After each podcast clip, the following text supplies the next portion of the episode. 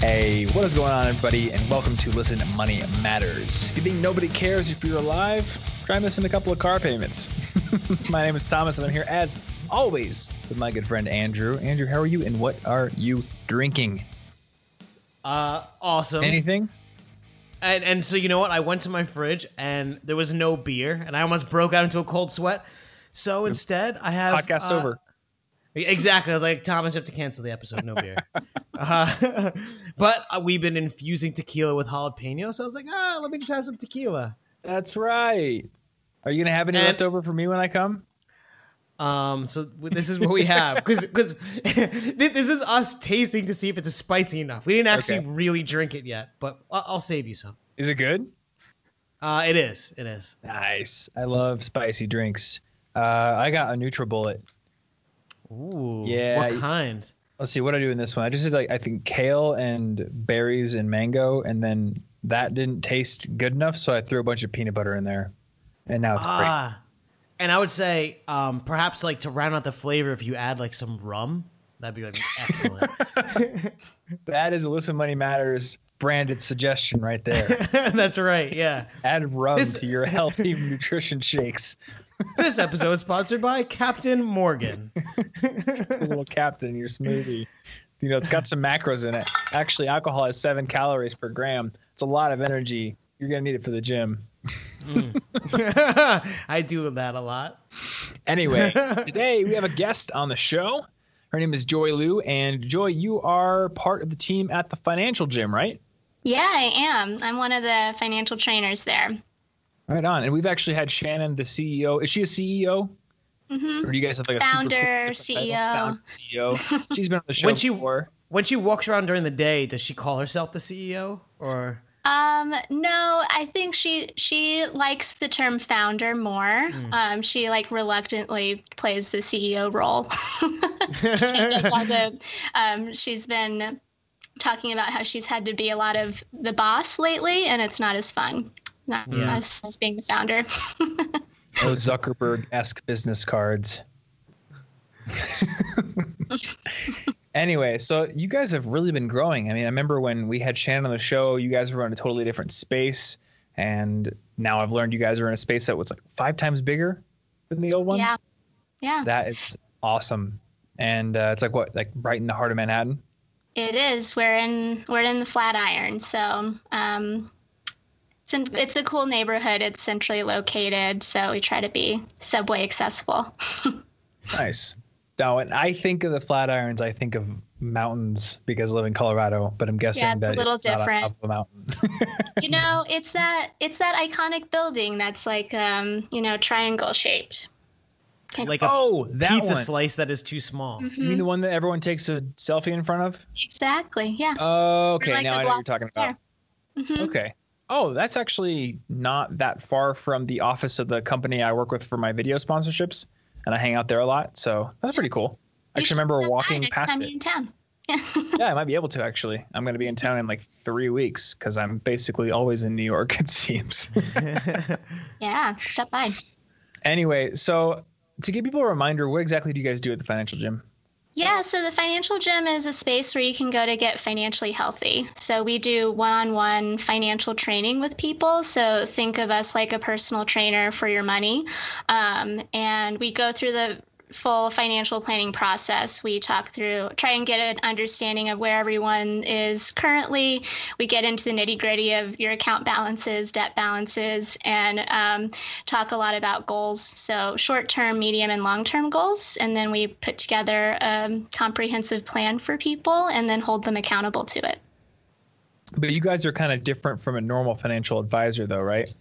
Totally different. We don't manage any assets. So it's all just advice based. And, um, you know, a lot of it too is we do give investing advice, but we found that a lot of people, um, there's a lot of steps that they haven't yet done to be able to start investing the way that they think they want to. So we Okay. handle we handle the stuff that traditional advisors probably don't want to touch with a 10 foot ball. Um, we'll talk about just basic savings rates, um, having an emergency fund, managing debt um, and dealing with all of the feelings and shame that comes with managing money as well. Gotcha. I was so you guys are focused on helping the people who are maybe not ready to invest yet and getting them ready for it. So we see everybody. So it's just like any regular gym, right? There's people who are just starting on their journey and have um, have certain things that they have to deal with, and then we have other people who um, might come to us. They're like, "I've got sixty grand sitting in my savings account, and I know it's doing nothing, but what do I do?" so we we kind of see the whole gamut. So I've got clients in all different situations. You know, I was talking to Shannon last time I saw her, and because you said like you kind of do a lot of the touchy feely money stuff, and she said how like you there are like a lot of like couples who both want the same thing, but it's she almost uh mediates their their money issues so that they can you know be unstuck and like move forward, which. Well, I think Laura and I were both like, ah. Yeah, That's where we're so going for next date night.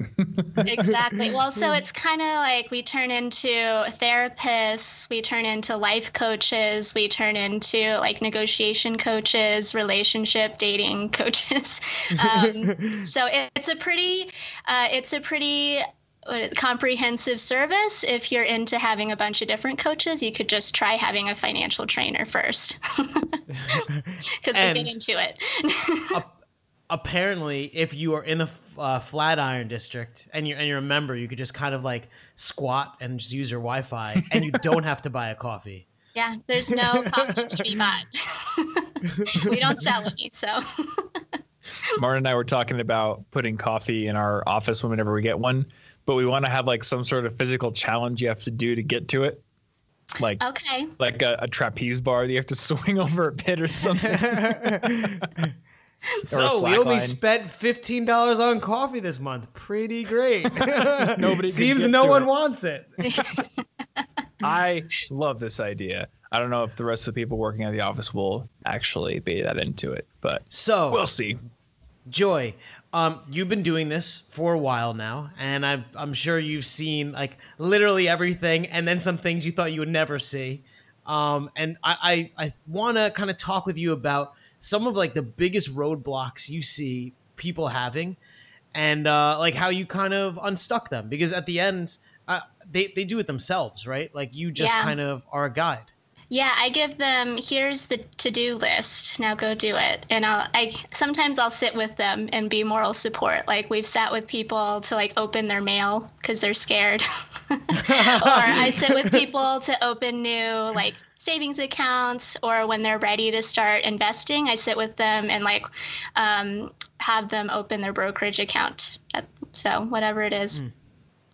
I, I totally understand that. Sometimes I have to respond to like an email that makes me nervous, and I literally make Laura sit there next to me and like watch me send it. So I don't know, like say something stupid or yeah, yeah I get it.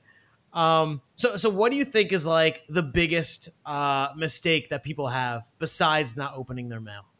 Um, I think on like a the biggest or like most high level um, macro view, it would be just not having well defined goals. So um, usually, if I have a client who's got really clear, even if they're aggressive and like ridiculous goals, um, they're really into them. So I can use that to help them um, help them like cut out the seamless and the Ubers a lot easier than if it's just someone who's like, I just uh, I'm just trying to be an adult and need to have financial shit together, you know? Yeah, because you can't It's- show them how their their daily habits are actually taking away from a, per, a specific goal or it's you know pushing them further and further off from being able to achieve it Exactly. So it's just a different conversation when they have a very clear goal that, that they're trying to achieve. Um, so I spend a lot of time helping people form goals um, to get to the nugget that I need to motivate them to actually take some action. So it's a lot of questions like, what do you see for yourself in your 40s and 50s? And what would you do if you didn't have to trade time for money? Like all these things. So, uh, you like what would be some more examples of i guess like not well defined goals? Because i mean obviously I, and i know a lot of people who just really want to be an adult and they've Yeah. already grown up. But like i think there are a lot of people who also have like goals or what they think are goals but it's actually just ridiculous or i don't know Yeah, well, I think there's all the all of the things that we think we should be doing with our money, um, but don't really fully understand it. So it's, it's like, um, you know, having like maxing out retirement, for instance. That's usually someone's goal, um, without having other, um, without thinking about the bigger picture. Um, So that's actually. I have some clients which, um, if you are going out to hire a financial trainer, you you tend to you could the chances are good that you're a type A person and wants to mm. like check off the box for lots of things. So I can't tell you how many times we have people who are type A people who have read all of the, you know, all of the listicles online and saying the financial checklist you should be doing and they're putting 15% um, in their 401k, um, but they have credit card debt and they can't figure out why. um, so uh, that's a common one of like, I want to max out retirement, um, but they also want to buy a house or they also want to have children. Um, and maybe they can't really afford to max out retirement just yet. Yeah. Uh, so it's an yeah. issue of priorities. Yeah, and just not knowing, like, not knowing how the big picture, like how all the puzzle pieces fit together. Well, and I think kind of like you said, uh, they're they're like competing goals almost. it's like filling out your retirement or getting rid of your debt, and like I guess you could do both, not as great, but uh, so so focus and stuff. Yeah. So So, you- um, maxing out retirement's a big one, or just saving more, or you know, not having a smart goal. So we don't have a specific amount that they want to save because they don't like we don't know how much cash we really need to save, um, or spending less. So just vague goals too. So you mentioned smart goals. I was going to ask, what do the goals end up looking like once you're done working with somebody, you know, on a goal setting session? So um, in a goal setting section, I'll I write down their words, so I repeat their words back to them. Um, but in the actual plan, I'll give them like specifics on we need to save. Know, we need a three to six months worth emergency fund. So here's how much to save. Um, here's when you're going to get there. Um, and then for other times too, sometimes they just have smaller goals of they want to travel more. So I will ask them like in a year how much do you think you spend on travel or how much would you like to spend on travel? And then we back it out on a monthly basis from there. But um, just forcing them to put a number next to that goal is really Yeah. helpful for planning purposes. Okay, so it sounds like the the whole goal here is to create something that's more specific and also something that's going to happen, or at least that has an action that's going to happen much sooner than, say, retirement. yeah Okay. Uh, so uh, aside from not having well-defined goals, what are some other mistakes that people make with their financial planning and habits? Um, well, we've so where should I start? Let's start with the debt. So a lot of people come to us with um, with debt, and based off of whatever beliefs they come with, um, or like having heard Dave Ramsey, um, there's a a lot of anxiety and stress around having debt and not having an understanding of where, like how bad it is. So someone could come to me with like $5,000 in credit card debt and feel like the world is about to end. Um, same thing with someone who comes to me with half a million in student loans. Like they, the two feel just as stressed because no one really knows where they stand. Um, Right. Yeah. So being overly emotional about debt and um, we try to take a balanced approach because I find that people feel more powerful when they have more money in their savings account or more assets than just throwing all of their extra money at paying down debt. It can be Right. kind of a demoralizing way to live life. So I try to get them to do both um, and have them feel less stressed about carrying the debt. So that's another thing that I find is just being overly emotional and wanting to get out of debt as soon as possible without really wanting to make any long term habit changes or um, build up any savings for an emergency fund to prevent getting into debt again. Yeah. That makes a lot of sense. I know something that we talk about a lot on this show is the difference between something like, say, the stack method versus the snowball method, where stack method of paying off debt is going to get you out of debt more quickly. But like you said, it isn't going to leave you with a ton of savings if you go just totally gung ho on it. And mm-hmm. a lot of people just aren't going to feel very good about that, which is why I guess a lot of people that are not us often recommend either building up some investments, even if it is mathematically not the most optimal way to go about it. I guess people just don't operate on pure mathematics all the time. well, it's um it, it's a confidence builder kind of thing. Mm-hmm. So it's the same thing. Like that's the what, that's the argument for the snowball method of paying down debt, right? Is like yeah. you go after the smallest balances, um, even if those smaller balances are low interest, mm-hmm. um, or paying off your car and your house before you get to into investing. Like those are all, that's one one school of thought.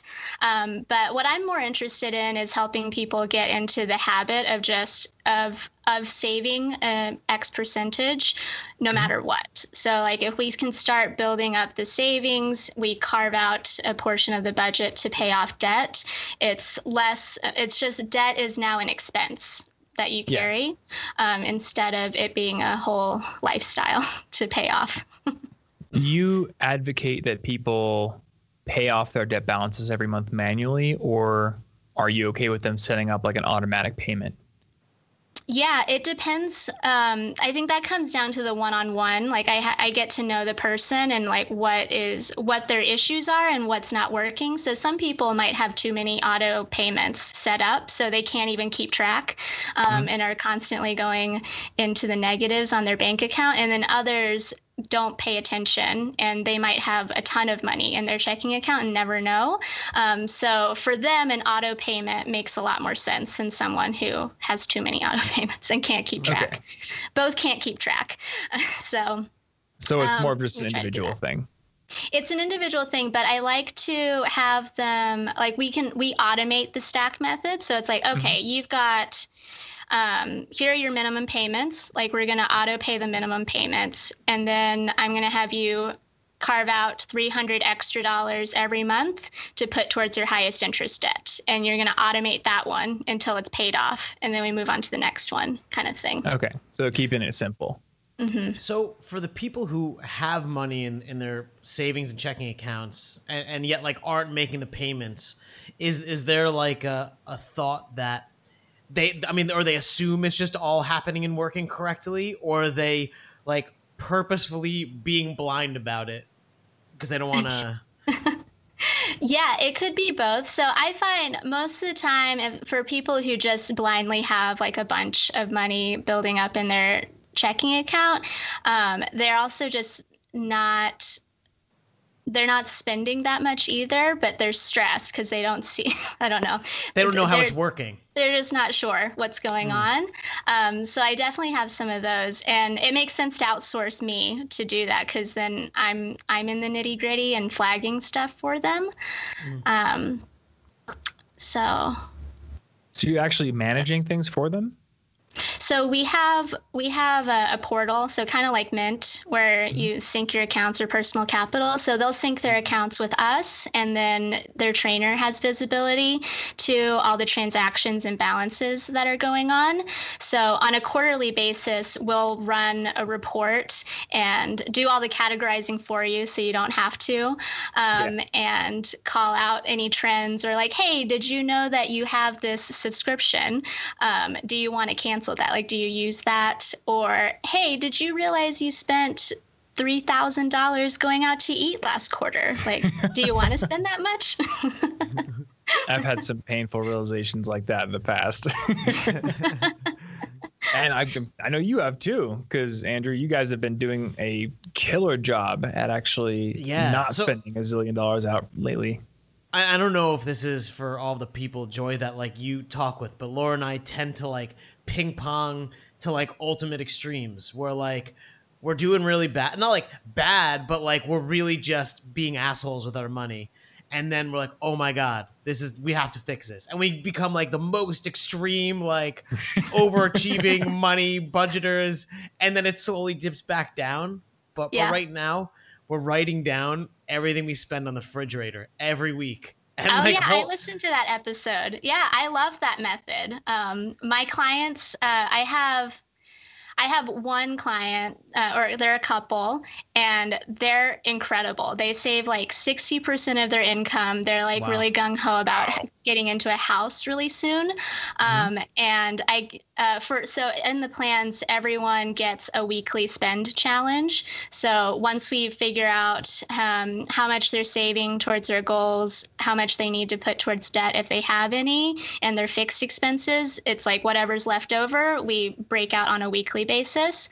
Um, so I think I gave them um, $230 a week to spend on on the day-to-day stuff. And they're the only ones that come out within like a few dollars of the average. And They actually stick with it. revealed they revealed their secret to me. They keep a chalkboard in their kitchen. So it's the same thing like they write it down and that's how they stay on track.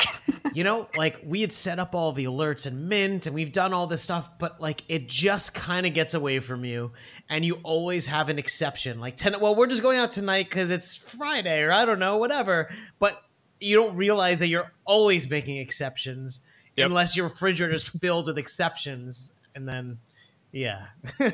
Is it? I forget. Is it a whiteboard in your refrigerator, or are you putting sticky notes on it, or what are you We're- guys doing? Laura's literally ripping out a piece of notebook paper and writing in pen, and we have like all of our different budget types on there. And then, of course, I had to make a graph in hand by pen. So every week I draw a new line between our, our dots.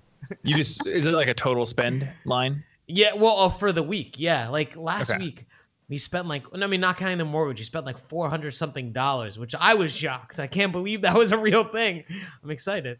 Wow. Yeah. anyway, that's awesome Going out to Yeah. eat like three times for you guys. right? It's expensive in New York. yeah, it is. Okay, so so they're not managing uh, their debt strategically. Um, are there any like easy or, or maybe common things that they do that they haven't already said? Um, no, I think that's well. The first one is just knowing knowing what debt you owe. So probably my my biggest disaster cases um, are just a really long time of keeping of burying your head in the sand. Um, so having to open the mail and really face like, okay, so here's actually how much is in student loans, and it is now in default. So we now need to get this out of default, um, or or like having things in collections. Sometimes we have them like ignore the collections because it's it's done its damage on the credit score score already. Right. Um, so prioritizing the debt appropriately too, like what has to be paid versus what can you um, what can you hold off on, or what is really not going to be a great use of your money at this point in time. That is an awesome point. That if something's already in collections, it's almost like fuck them, right? Yeah. Deal with the people who haven't put you into collections, and you know, like it's happens. You know, we'll move Yeah. forward. Yeah, so it's really it. I've done some pretty extensive prioritizations of here's who you're going to pay, and here's who you need to call and like wrestle down to the ground and tell them you don't have any money. I'm sorry. So, so you Yeah. guys have weapons at, at the gym to make sure that. Well, their financial plan actually turns into a really handy tool when they're talking to debt collectors. It's like, here's how much I have, and all these other people are further in line than you are to get paid. So you need to wait. Yeah. I, so it kind of brought up something in my mind. Like, have you used any of these things to help negotiate things with lenders for people? Um, Like, I don't know it if gives it's like them- concessions or. Well, it gives them the confidence because they know it's like in black and white. Like, here's how much my expenses are. Like, I can't get around that. Here's how much I make. I can only make more money to make this problem go away. Um, and like, usually we can carve out like you have you have 200 extra dollars a month that you can pay other people with that you owe. So, um, mm. especially if it's already hit collections or um, those defaults are already on the credit score. Like if the credit score is already in the 500s, like what, what are they going to do? That's it. They, they wrote their name. They got 500 points. Yeah. I was reading. Um, have any, either of you read "Delivering Happiness," the book by the guy no. who founded Zappos? he was saying that in the early days of the company, they were really financially strapped. So they would have meetings every single week to talk about which vendors they were going to have to stiff that week and not pay. so they'd be like, all right, we're going to pay this guy because we haven't paid him in two months. We're going to pay this person because they're basically just like a stickler for getting paid on time. These people are cool. So we're just going to like not pay them. We literally don't have enough money. so it pays to not be cool. I guess. Yeah. I don't yeah, know. I- Probably pays I think cool. For, for people who are dealing with this, if you like shift the mindset on like, uh, I owe all these people all this money, like I'm such a loser, to being putting yourself in a position of power, as in like these people just want to get paid, and like mm. it it's only me that's standing between them and getting paid. Um, so I get to be in charge of mm. like when they, how much I can physically do and so on and so forth because you got to cover your basics of like making sure you can eat and live somewhere and yeah. drive to work to make money. And I have no doubt that all of those things shore up confidence and the way you make more money is often confidence. And so it mm. almost like getting the, the beginning basics together just accelerates all the, the rest. Yeah. Yeah, yeah exactly. Absolutely. What what else, Joy? Um, we talked a little bit about the 401k. So either contributing way too much to the 401k um, by following like parents' advice or like ba- traditional baby boomer advice, but then racking up credit card debt to cover day to day expenses and not really doing the math on like maybe I should stop saving so much for retirement right now because mm. I need to I need to make sure I'm out of 25% credit card debt and mm-hmm. saving up an emergency fund, um, and then making sure I can put enough away to buy a house if I want to buy a house um, before getting too aggressive with the 401k. Because um, some things I've seen are um, I've got clients who have like who are in who are middle aged and they've had a great career. And by, by the way, what what do you define as middle aged? I'm just personally curious. uh, 40s and 50s. I good, good. I like you, Joy. yeah, 40s and 50s. Um, they might they might be pushing like a million dollars in their 401k, but like on the verge of losing their house. Hmm. Um, oh, because they've been contributing too much to their 401k and not planning for the day to day stuff. Wow. Um, on the flip side, I've got some high earners who have never um, who've never wanted to figure out retirement, so they've never even signed up for their company 401k. Mm. Um, so oh, on, and they probably have the best extreme. 401ks. Yeah, it's just it's a missed opportunity, but that's okay. You, mm. It's never too late. exactly. and then speaking of missed opportunities, I mean, some people also just put too much into their 401k beyond the matching limit, and they're not able to access the best possible investments with the rest of that money. Yeah. Yeah. Um, so that's the retirement stuff. Um, another thing is uh, so we think about money and we think about clients' money or our money in three different buckets and um, the order of priority. So you've got your emergency cash that you need to have in place, and then you've got life money that you need to have in place. So that's you know taxable investments for um, for goals like buying a house, having kids, taking a hiatus, and then you've got retirement. Um, and that's really how I prioritize it for people. So like the first habit is getting them to save because the hardest part about investing is having money to invest. um, so we build up the cash first, um, and then we I teach them about investing in index funds and things like that. Um, and then connecting a goal next to that, and you know adjusting the asset allocation appropriately. So Uh, when people say that they have a house goal, we we figure that out for them, and usually as soon as the emergency fund is done, um, we you know teach them about Betterment or Vanguard, and have them save whatever they I've gotten used to them saving into their emergency fund uh, into the brokerage account for the goal. Do you ever get people who are afraid to save for these intermediate life goals like buying a house because they think it's going to kill their retirement savings? Uh, yeah, well, I have people who um, who get very uneasy when I tell them they need to pump the brakes on their retirement savings to save for these things. Um, so that happens just because we're never, no one's ever telling us that we need to save for these life goals. Mm. yeah. For a lot of people, it's like the first time they've ever received that advice. Um, so usually I have to get them over that of like, it's okay just because you're not saving in what's called a retirement account doesn't mean like all of this is not beneficial for your future self and mm-hmm. you know retirement in the mm-hmm. future mm-hmm. So i get pushback on that but i usually tell them or i can tell them from experience like the person who has $800000 in their 401k but can't afford the house that they live in type of mm-hmm. thing so that usually helps yeah. them get over it. yeah, it makes sense because I don't know, like we keep getting told to save for retirement, so it seems like every every penny that's invested needs to go towards that. Mm. But there's some big expenses that most people are going to have because they want to own a house, they want to own kids, uh, and you can't access that that money. You yeah. you, most of us aren't 65 when we want to buy a house. It's a great point because I feel like all of your major expenditures are kind of done when you retire. That's like when you get on the hot air balloon ride, like around the world, and just kind of like disappear. But but before that, there's like kids, house, college, kids, college. It's it's insane. Yeah, life mm-hmm. is really expensive. So that's the next thing um, that i see as a macro issue is people aren't financially preparing to take on dependents. Um, so mm. that starts with getting a pet. So that's a goal for some people. Like um, some of my clients want to get dogs.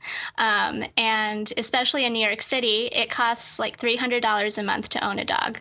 Oh my between gosh yeah, between uh, the random pet visit, uh, random vet visits, mm-hmm. um, grooming, food, and then the amount of like dog sitting or mm. like dog walkers that you need, or doggy daycare um, or boarding, it usually averages out to be $300 a month. So, um, usually before they pull the trigger on that, we have them practice that future expense.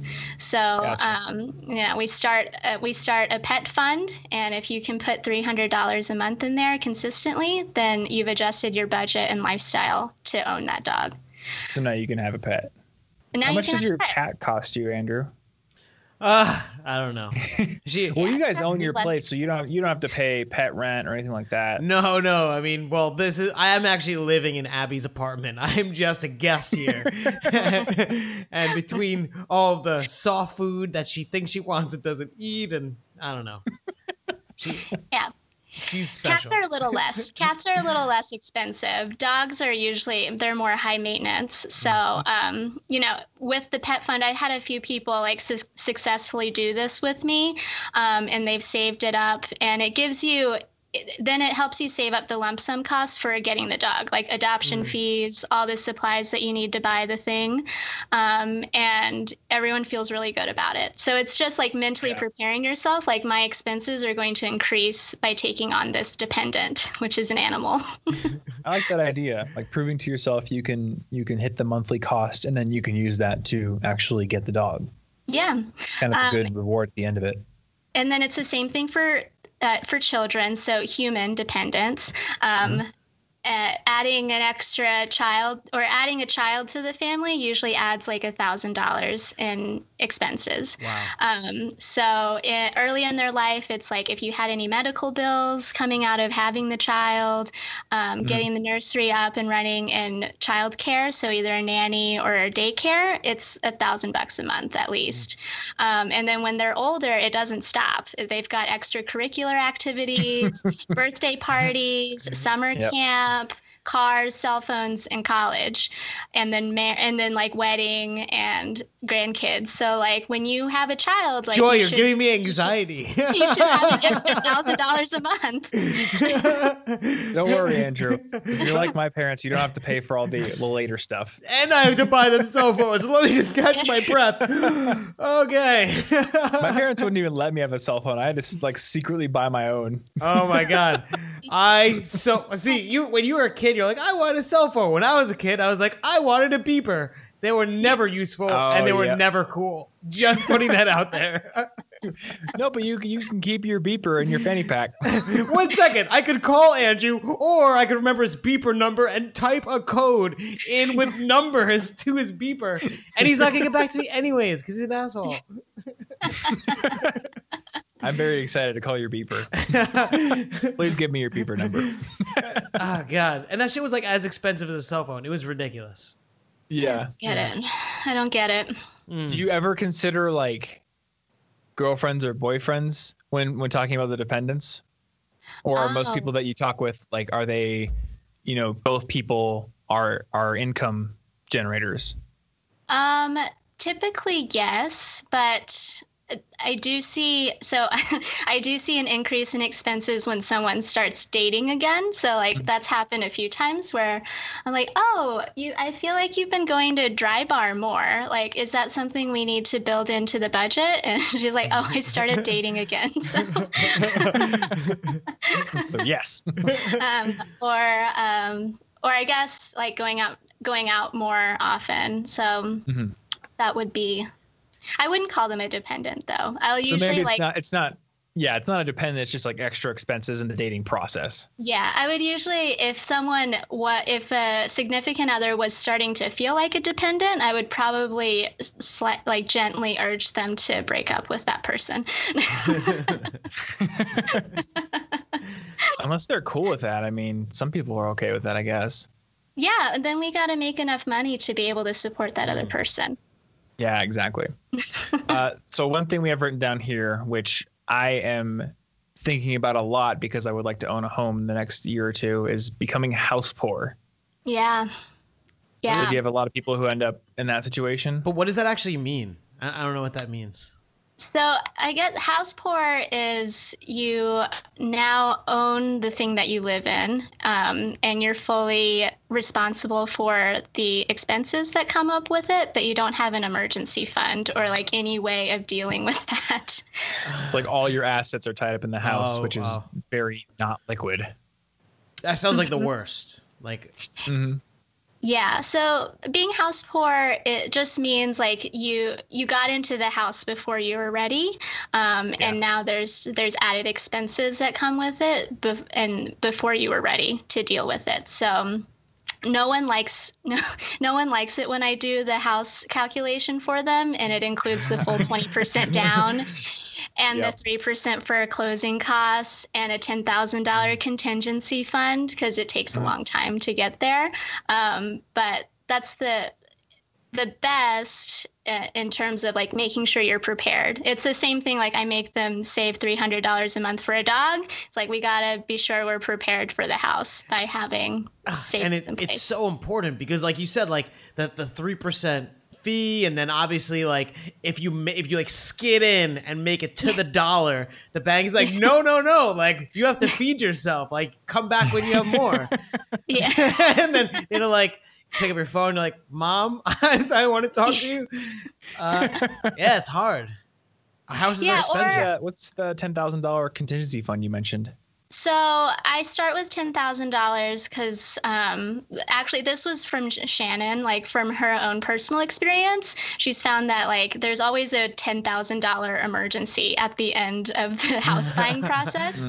Um, and so I usually tell clients it's like the worst thing that could happen is that we've saved up this down payment, you've got the keys for the house, and then the water heater breaks um, and you're out of cash. So it's at, at least being able to cover those things. But say everything's perfect, the house is perfect, nothing's wrong with it, you still want to be able to make it your own. So I want them to be able to like decorate, buy furniture, and paint the place without any stress either. So that's what the contingency fund is there for. I am Gotcha. always skeptical when people like sell things. Like if the house is, is a shithole, you know, then you're waiting for the thing to break. But if it's like so perfect, you're like, why did why did they leave? What is it haunted? What's what's, what's wrong? and and you eventually find out why you got the house. You know for the deal that you got it for. exactly. Yeah. I'll deal Um, with the another- ghosts. Well, another part of being house poor is just not having enough equity to protect you from like any market downturns. So if you came in with very little down, um, and then the house loses value, then you're much more susceptible to becoming underwater on your mortgage, which is which isn't a good place to be either. You don't feel very good about that. Yeah. so Yeah. um, owing more than it's worth, um, or at least being able to get out of the house, like at least be able to sell the house and pay the realtor fees without being out of pocket any money. Yeah. I remember we talked about we had a whole episode actually on getting into a house without putting down the twenty percent. And I think the the method we landed on as being the best, if you can do it, is where you do the what is it called? The 80 10 10 mortgage or the piggyback mortgage. Okay. You get like an 80 and then a there's another 10. So uh, Is that what it was? It's it's like a a, a trick basically. Um, Yeah. Because uh, the banks that give you the mortgage and it still like fits all the criteria, but hey, like you could put less down. Essentially, you get a first mortgage on eighty percent, and then you get a second mortgage at a higher rate on ten percent, so you don't pay PMI. Okay. Um, Yeah. But- then but you the pay bank's off that still- second mortgage super quick. Yeah, and and so at the end of the day, like you actually pay less money, um, but the the bank actually takes more of the money that you're paying, as opposed to like PMI and all these bullshit things. So Yeah. it's like it's like a win win for everybody. yeah. But I Alright. agree with you. Twenty, you should really do twenty percent. You should. it's just Yeah. better. Or like any shortcuts, um, you have to you have to like enter the shortcut. They have a with cost. caution. Yeah. Yeah, you got to figure out what the cost is. And I remember asking you, um, like how much you had left over after you got your first place, Like negative money, like literally negative money. or actually maybe, maybe it was maybe it was the current place then.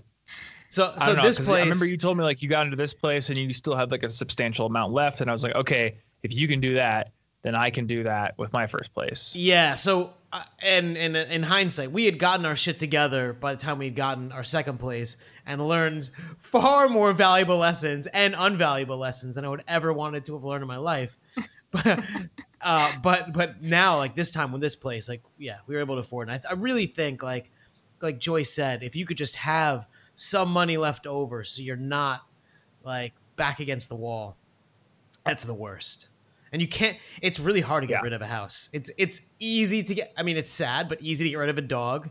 It is probably. I mean, it's easy to get rid of a car.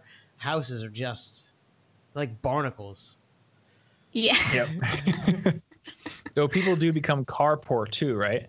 Oh, being ca- that's the even worse. Being car poor, I hate. I hate seeing when people are um, underwater on their car loans, or if they're paying. Um, I really I don't like a car payment to be over three hundred dollars a month. Like you're kind of being screwed. Um, so it and it this compounds on other issues. So like if you have bad credit and you don't have cash, um, you tend but you have to have a car in most places. So like outside of metropolitan areas, like I've got clients who live outside of the city and there's no way around having a car because they have to go and Yeah. get they have to go make money. Um, But if you have a credit score in the 500s, you're gonna get a cre- you're gonna get a car loan at 18% interest. Oh my! Oh my god. That's insane. How would you ever pay that off? You never pay it off. Then you become car poor, and you, oh my! Oh my! Eighteen percent. Wow. it ha- it's real. It's a didn't know it went product out high. there. You know, because uh, if you have like decent credit, car loan interest is usually less than mortgages. They're like, yeah, it should be. It should be like you know. I've seen zero percent car loans Hmm. to like five percent. Five percent is pretty average, but Have you ever seen zero on a used car? No, I haven't. I've seen like Okay. 0.95. That's probably the best on a used car. Yeah, because usually when I see the zero percent, they seem like just marketing tactics to get you to buy a new car, which Yeah. you know, you kind of have to like view the like five thousand dollar extra gap that you're paying versus a similar used car as extra interest But, there at that point. Dude, Thomas, you've seen the TV shows. Someone thinks they're all slick. They're not going to pay their bill. Some huge guy shows up and just like literally tows their car away. Like, I don't know, like on his shoulder. They just take it.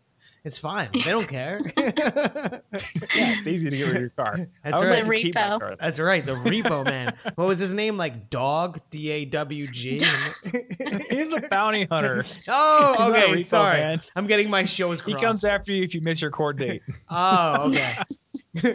Him and his wife and his kids, his whole family just shows up in a giant SUV and hauls you ass to court. Okay, so last on our list we have believing your insurance salesperson is a financial advisor. Yes. The common I- one. Um, not as not not like I see it every day, but um, I can usually tell if there's like if I have a 25 year old client who's single, has no dependents, um, and is paying $250 a month for a life insurance policy. Uh, There's pretty good chances that they got sold a whole life insurance policy that they don't need. Yeah, Yeah. yeah. Who's Um, going to benefit from it?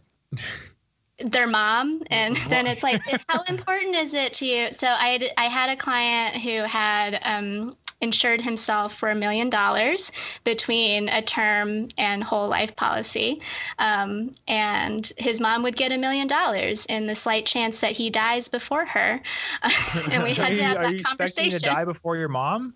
yeah That's no terrible. um no I, he um but you know insurance salesmen pose as financial advisors Mm-hmm. and um, you just get sold products and annuities oh my God. Thank you. the annuities Thank you. Yes. I was, uh, yes. Because I was just thinking in my head, I was like, oh my God, annuities, they're the worst.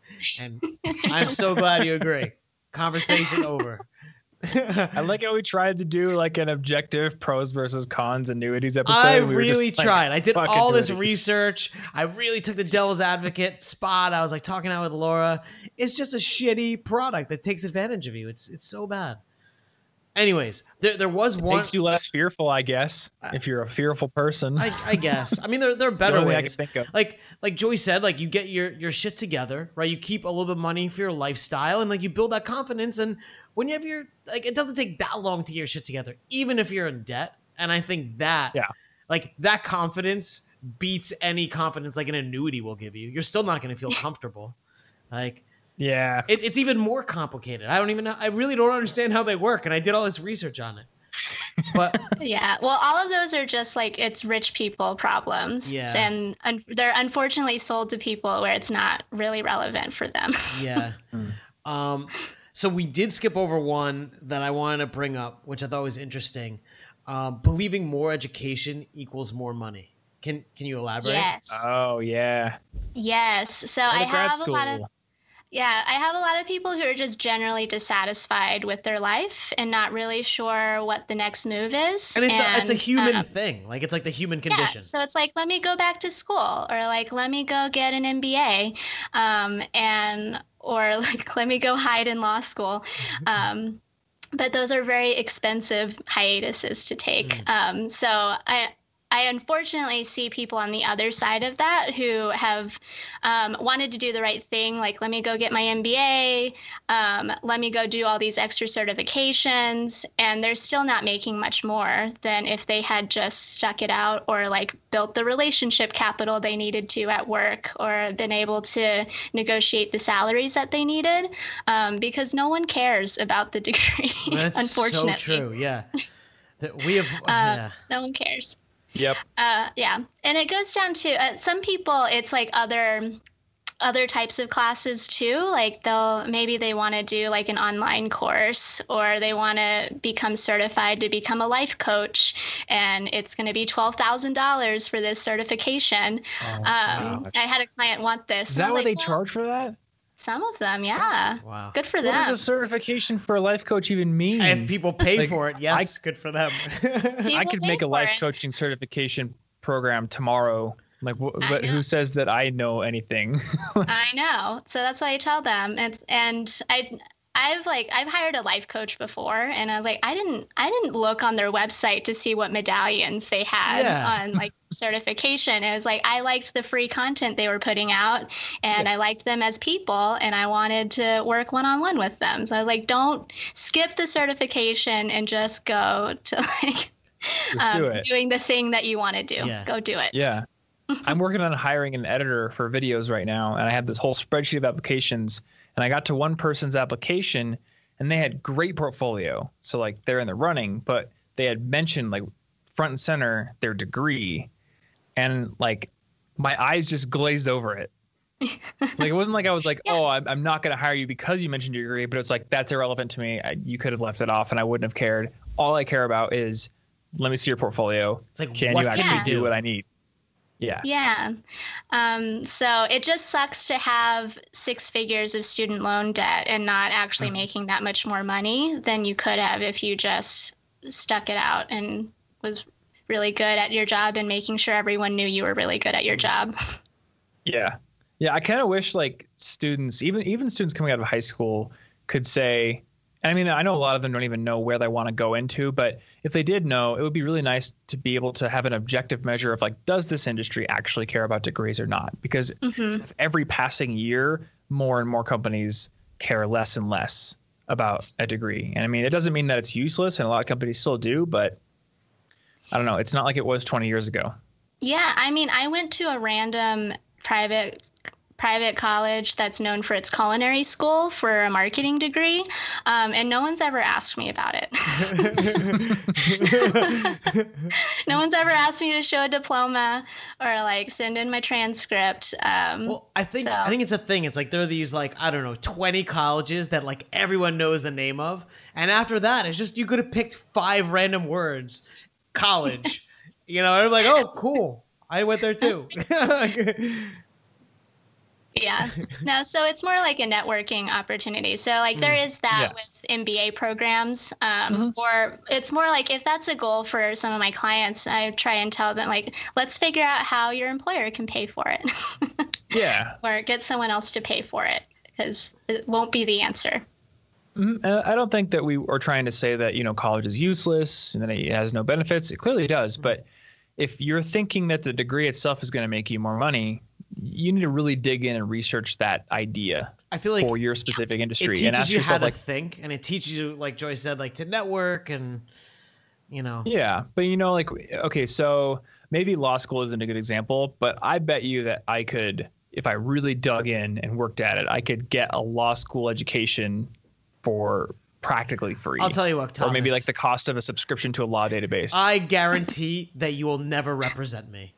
You don't want me to represent you? No. Come on. Insanity plea. I, I want someone to represent me who tells me how important their school was and they were sweating every day. okay, no, so yeah, maybe law school isn't a good example, but like here's a great example. There's like these coding boot camps, right?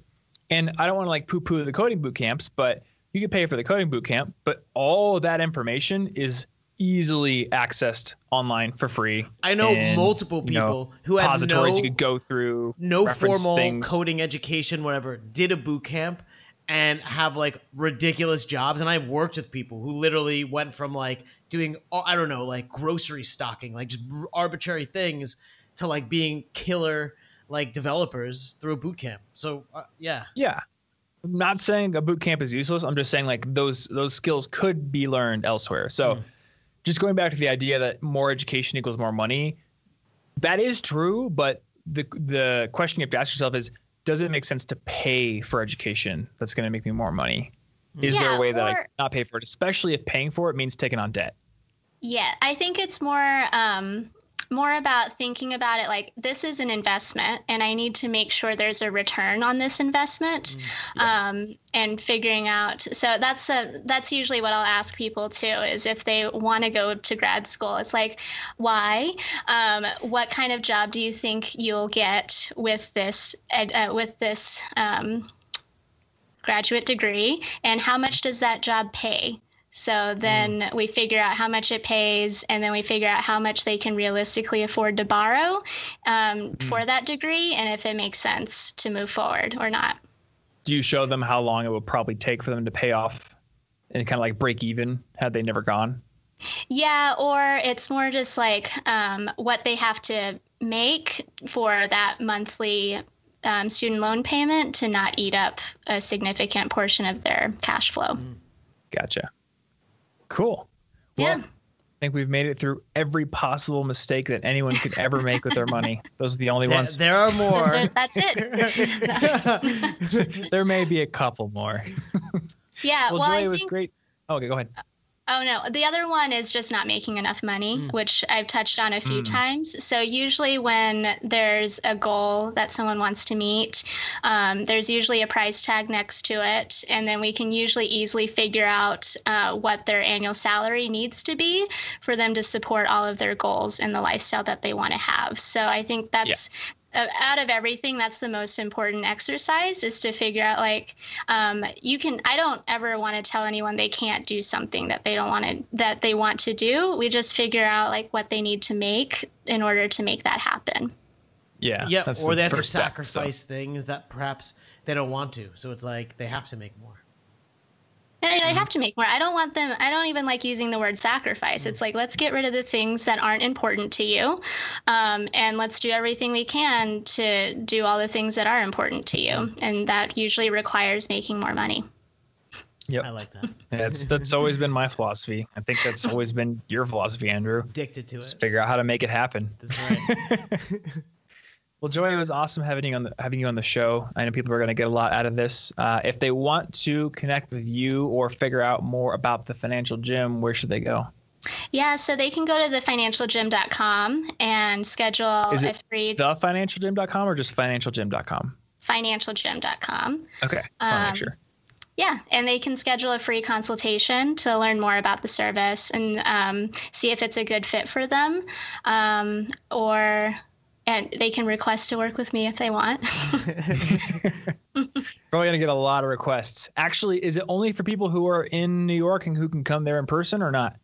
no, so um, we have I've got lots of virtual clients too. So I work with people all over the country, and we just do it like this over over video conference. So Gotcha. I, I know you're busy, Joy. How how busy? How many clients can you take on? Um, we're we're testing it out. No, you. How Uh, many can you take on? How many can I take Yeah. on? I'm, my goal number is 300 clients. Wow. How many are you at Oh right my now? gosh, I was not expecting. I'm halfway there. I Oh, think shit. I've got 130.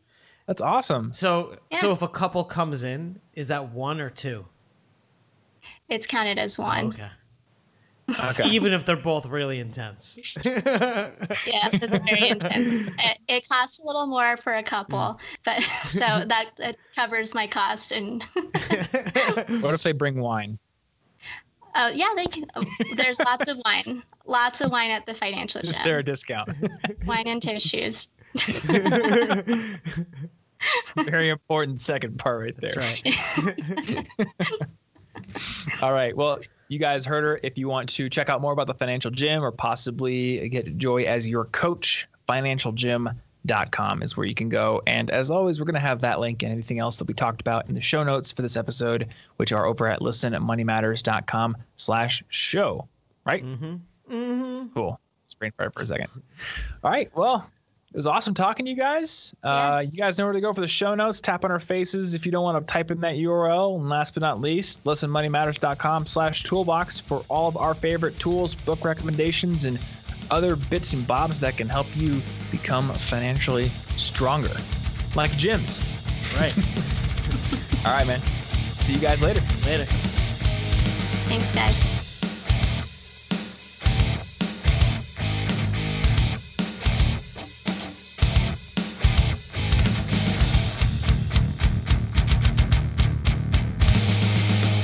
please tell your friends about this show.